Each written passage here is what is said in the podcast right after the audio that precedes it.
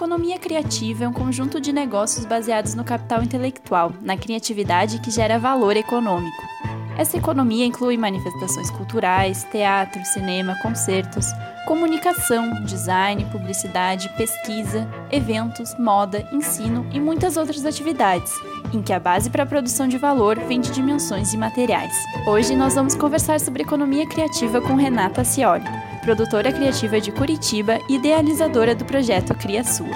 A iniciativa de Renata busca dar visibilidade a empreendimentos da economia criativa, por meio de uma websérie para impulsionar negócios criativos de Curitiba. Renata, o conceito de economia criativa é relativamente novo. O que ele engloba? Bom, é, de acordo com a Lala Danslin, que é uma grande especialista no tema, a economia criativa abrange empreendimentos que têm seu valor a partir dos intangíveis, Ainda, é, nas palavras dela, a economia criativa não está só relacionada com artistas, mas também com aqueles que geram valor a partir de criatividade, conhecimento, relações e experiências. Nós temos grandes especialistas é, no tema aqui no Brasil, dentre elas a Lala Danslen, que eu citei, Patrícia Bittencourt, Cláudia Leitão, Ana Carla Fonseca.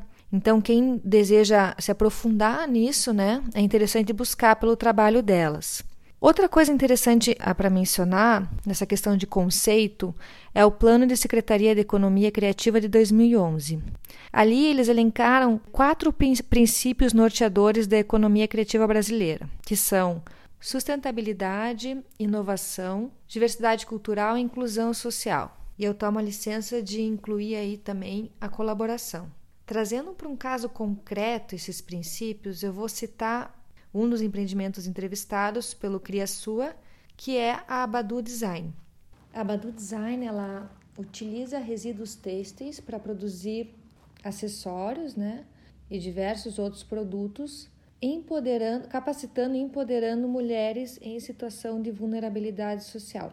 Então aí, no caso da Badu, a gente vê a sustentabilidade, porque ela reutiliza materiais que seriam descartados. Por exemplo, quando a gente foi fazer a entrevista, eles estavam fazendo bolsas a partir de carpês que são descartados de eventos. E ela formou a Liga de Empreendedores de Empreendedoras Badu, né? E, então aí a gente vê a inclusão social, mas também inovação, porque é uma nova forma de produzir, e a diversidade cultural, porque muitas das capacitações da Badu, ela faz com que as, as empreendedoras enxerguem a identidade cultural da região que elas habitam e coloquem isso nos produtos e valores culturais das próprias empreendedoras. Então, ela estimula a arte e a busca pela sua própria cultura para colocar, imprimir essa identidade nos produtos. Ah, interessante a gente pensar que a definição ela abrange também esses princípios, né? Uma pesquisa divulgada em dezembro de 2019 pelo Departamento de Economia e Estatística do Governo Estadual do Rio Grande do Sul mostrou que o setor cultural e a indústria da criatividade empregam mais do que as tradicionais fábricas calçadistas e automobilísticas do estado.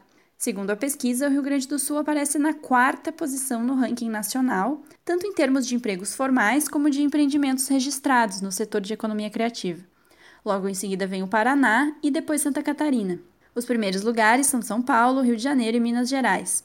Claro que a gente não tem como se comparar com o Sudeste pelas características da região, a dimensão, são muito mais pessoas e concentra grande parte da, da atividade de comunicação, do cinema, é realmente o polo cultural do nosso país. Mas pensando no Sul, o estudo mostrou que dos quase 2 milhões de brasileiros com emprego formal na economia criativa, o Rio Grande do Sul corresponde por 6,5%, o Paraná por 6,3% e Santa Catarina por 4,6%. Esse estudo referente ao ano de 2017. Renata, como você vê o seu estado, Paraná, nesse cenário de economia criativa? Enxerga uma certa evolução do setor ou iniciativas surgindo? Sim, eu acredito que o Paraná é muito forte no setor criativo.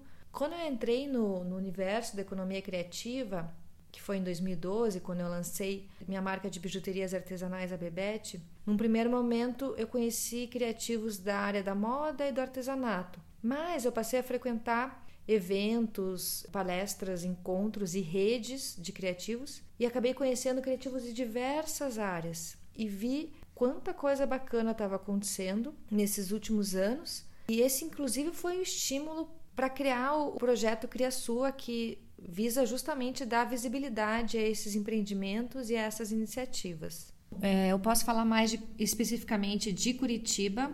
É, os negócios e iniciativas da economia criativa já existiam antes do conceito de economia criativa, né? Que é um conceito relativamente novo. Curitiba integra a rede de cidades criativas da Unesco desde 2014 pela categoria Design. Nós temos designers incríveis aqui e há alguns anos também nós tivemos um número expressivo de abertura de casas colaborativas que abrigavam vários criativos. No poder público, é interessante é, mencionar o Vale do Pinhão, que é uma iniciativa da prefeitura para impulsionar o ecossistema de inovação da cidade. Então, o que eu acho que tem acontecido nos últimos anos é uma mudança de olhar em relação aos negócios criativos, fazendo com que eles fiquem mais em evidência. E isso estimula a valorização desses negócios que já existem e também o surgimento de novas iniciativas. A ideia do CriaSul é colocar os criativos em evidência, reunir esses empreendedores. Nos conta mais sobre a proposta do CriaSua. A ideia do CriaSua surgiu em 2016, quando nós inscrevemos o projeto na Lei de Incentivo à Cultura de Curitiba. Mas nós captamos os recursos e passamos a executá-lo no ano passado. A proposta inicial era um site com fotos e entrevistas de diversos criativos e uma websérie com quatro episódios, também entrevistando é, iniciativas de economia criativa. Bom, mas no decorrer do projeto a gente decidiu ampliar e entrevistar mais criativos. E aí nós lançamos a série Cápsula, com vídeos curtos lançados nas redes sociais. Com a pandemia e o isolamento social, nós tivemos que parar as gravações. E com isso surgiu toda uma angústia, porque nós não poderíamos produzir e, e divulgar, principalmente nesse momento que se faz necessário dar mais visibilidade aos criativos, né, nesse período tão difícil. Foi então que eu tive a ideia de criar uma série especial, Quarentena Cria Sua, onde os próprios criativos nos enviam material, então a gente envia algumas perguntas, sugestão de imagens e eles cocriam com a gente esse episódio, porque eles nos enviam os vídeos, a gente edita, coloca a trilha sonora e a gente já está indo agora para o quinto episódio dessa série. Então a gente continua com o objetivo de entrevistar cada vez mais e mostrar os trabalhos dos criativos locais. E quais são esses negócios retratados no projeto? Na websérie principal do Cria Sua foram abordados quatro temas e nós entrevistamos quatro iniciativas. O primeiro tema é a moda e sustentabilidade, em que entrevistamos a Camila Ustan da Farrapo, uma marca de moda autoral que utiliza o upcycling. O segundo tema é sobre casas e negócios colaborativos. Entrevistamos a Dayana Lopes, fundadora da Casa 102. O terceiro tema é gastronomia e consumo local. Nós entrevistamos os fundadores do Locavorista, um espaço totalmente inovador na cidade. E o quarto tema é inovação e startups. E entrevistamos os fundadores do Viver, que é um aplicativo gratuito que facilita a interação de deficientes visuais por meio de tecnologia de microlocalização. É, funciona assim: eles instalam eh, os dispositivos beacons em pontos de interesse então, pode instalar, por exemplo, num ônibus e com o aplicativo instalado, o usuário recebe um aviso que aquele ônibus está chegando. E na série Cápsula, nós temos também quatro entrevistados. A primeira foi a Heloísa Strobel, fundadora da marca Reptilia, uma marca de moda autoral que tem a sustentabilidade como um de seus pilares e pratica o desperdício zero. O segundo entrevistado foi o Alphonse Voigt, que é um dos fundadores do eBanks, uma fintech que começou aqui em Curitiba como uma startup em 2012, com quatro pessoas na equipe e hoje somam mais de 750 colaboradores. Então, é uma grande empresa que nasceu aqui em Curitiba, nasceu e cresceu em Curitiba. E a terceira, a Ariane Santos, fundadora da Badu Design, que eu já falei um pouco, que além de ser um negócio criativo, também é um negócio de impacto social. O quarto entrevistado é o artista Celestino Dimas, um artista incrível da nossa cidade, que tem murais espalhados pela cidade toda. Ainda não lançamos o material do Dimas, será lançado em breve. Quatro episódios que nós temos da série especial Quarentena Criaçua. O primeiro é com o Lucas Felipe, da Cultivando, que é uma plataforma que conecta produtores rurais, então os produtores cadastram os seus produtos e vendem diretamente aos consumidores da área urbana. A segunda é a Bruna Andrade, fundadora da Oficina da Gasp, que é uma marca autoral que produz sapatos com técnicas da sapataria clássica e utilizando materiais naturais que vêm de resíduos têxteis. O terceiro é o André Mendes, artista plástico. E a quarta é a Julie Funk, que é fundadora da Escola de Escrita, que é uma escola de formação de escritores. Nossa, são muitos projetos bastante interessantes e com características bem diversas, mas que a gente pode ver esse fio em comum que é a criatividade. Então, desde as marcas autorais que inovam nos materiais da produção e estão dentro da área de design, que é um forte aí de Curitiba, até a iBanks, que é uma fintech, uma startup que trabalha para otimizar serviços financeiros desde um espaço voltado para a experiência gastronômica, artistas, pintores, até um aplicativo para facilitar a vida de pessoas com deficiência visual. Tudo isso é economia criativa. Nisso tudo a gente vê o, que o que move é esse aspecto imaterial, intelectual, a criação, né? Então você vê que é, é, realmente muito diverso, assim, mas claro, a, as, a, a criatividade é o núcleo, né? A gente busca realmente é, negócios, empreendimentos, iniciativas que tenham a criatividade em seu núcleo. No momento atual, ganha força essa tendência do consumo local e a ideia de partilhar bens e serviços em vez de adquirir eles, né? A economia colaborativa. As empresas elas podem participar, dividirem o uso de um produto, de um serviço e aumentar até a produtividade e reduzir custos. Qual a relevância do consumo local e de negócios colaborativos nesse cenário de economia criativa? O consumo local e os negócios colaborativos, a colaboração, são de extrema importância para o fortalecimento da rede de criativos de uma comunidade. Uma das nossas entrevistadas na websérie principal é a Dayana Lopes, é, da Casa 102. A Casa 102 ela é uma casa colaborativa onde funcionam escritórios, ateliês, acontecem cursos, feiras e tem uma loja colaborativa com 40 marcas autorais expostas. Marcas autorais e locais. E uma coisa interessante sobre a Casa 102, que a Dayana nos contou, é que ela não possui funcionários.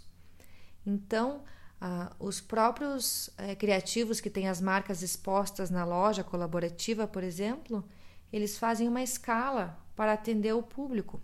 Então, todo o funcionamento da casa, as decisões tomadas, eh, os cuidados com limpeza são feitos pelo coletivo. E com isso a gente vê o, o poder da colaboração, porque o fato deles se unirem e se ajudarem, criarem né, toda essa rede de coletivos, impulsiona muito mais, não só a Casa 102 como um, como um negócio colaborativo, mas os próprios negócios de cada um daqueles criativos que estão ali. Amplia o público, a visibilidade, enfim, o, o potencial mesmo dos, dos negócios individuais em razão deles estarem dentro de um coletivo. Com as transformações trazidas pela pandemia, o isolamento social, a impossibilidade de deslocamento, de encontros, que rupturas o setor enfrenta? Que perdas, desafios e de que forma ele pode se reinventar? É, esse tem sido um período extremamente difícil para várias áreas do setor criativo. Estamos buscando soluções, alternativas. Como eu mencionei, pelo próprio Criasua, nós adaptamos a produção de conteúdo, criando a série especial Quarentena Criasua, em que a gente cocria com os entrevistados, né? E nessa série eles, eles comentam sobre o que eles têm feito, né, para adaptar os seus negócios no período de pandemia. A Juliet, da Escola de Escrita, por exemplo, comentou que ela migrou os cursos da escola para a plataforma EAD. A Bruna Andrade, da Oficina da GASP, adaptou a feira presencial que eles tinham para uma feira virtual, assim, continuando suas vendas, né, o contato com os clientes. E Renata, com essa necessidade de adaptação, de muitas vezes de migrar para o digital, será que não existe também alguns negócios que podem se potencializar por meio dessa necessidade de adaptação? Será que não pode surgir nisso tudo oportunidades e até impactos positivos para muitos negócios e empreendimentos criativos? Mudanças positivas? É, depende muito da área. na área de espetáculos, shows, é, música, teatro, é uma área que está sofrendo bastante. Estão surgindo algumas alternativas aqui em Curitiba, na pedreira Paulo Leminski. Eles irão lançar um espaço de entretenimento com sessões de cinema, shows. Outra opção é fazer produções para hum, disponibilizar no online. Mas aí vem a questão, né? Como é possível monetizar isso? Qual o retorno financeiro que isso pode trazer para manter uh, os artistas e os produtores? São perguntas sem respostas, né? A gente ainda está descobrindo, por isso que eu falo que não, não amadurecemos o suficiente para entender o que, que essa crise está ocasionando. Eu acredito que serão eh, mudanças de curto, médio e longo prazo. Nós ainda estamos tentando entender tudo isso. Acredito que ainda é cedo para sabermos quais são as brechas que a pandemia abre. Ela modificou e ainda vai modificar muito o mercado, a nossa vida como um todo, né? Mas levaremos tempo para entender o que ela realmente ocasionou.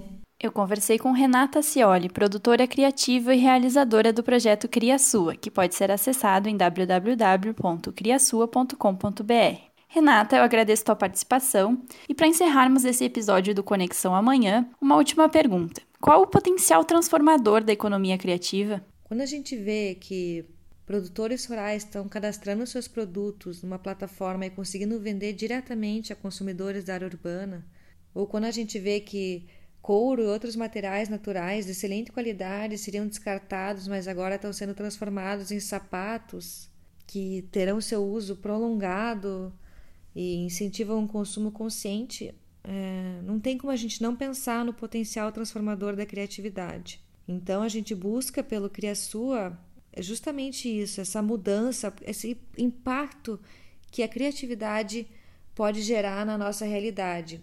E aqui eu cito mais uma vez a Lala Dansley, que ela fala que a criatividade é um recurso que não se esgota com o uso, mas se multiplica com o uso. E eu acho tão lindo isso e é muito do que a gente quer mostrar no nosso projeto. Então, eu finalizo aqui deixando um recado para quem quer acompanhar nosso nosso conteúdo, né? É no Instagram é criasua, arroba criasua, e o nosso site criasua.com.br. Muito obrigada pelo convite, muito obrigada Valentina e toda a equipe do Grupo Amanhã. Você acabou de ouvir o Conexão Amanhã, em uma narração conduzida por mim, Valentina Gindre, com apoio de Eduarda Pereira e Marcos Graciani e coordenação de Eugênio Wesber. Gostou deste conteúdo? Receba os podcasts do Grupo Amanhã, referência de informação sobre economia e negócios na região sul do Brasil. Assine também nossa newsletter diária, inscrevendo-se em www.amanhã.com.br.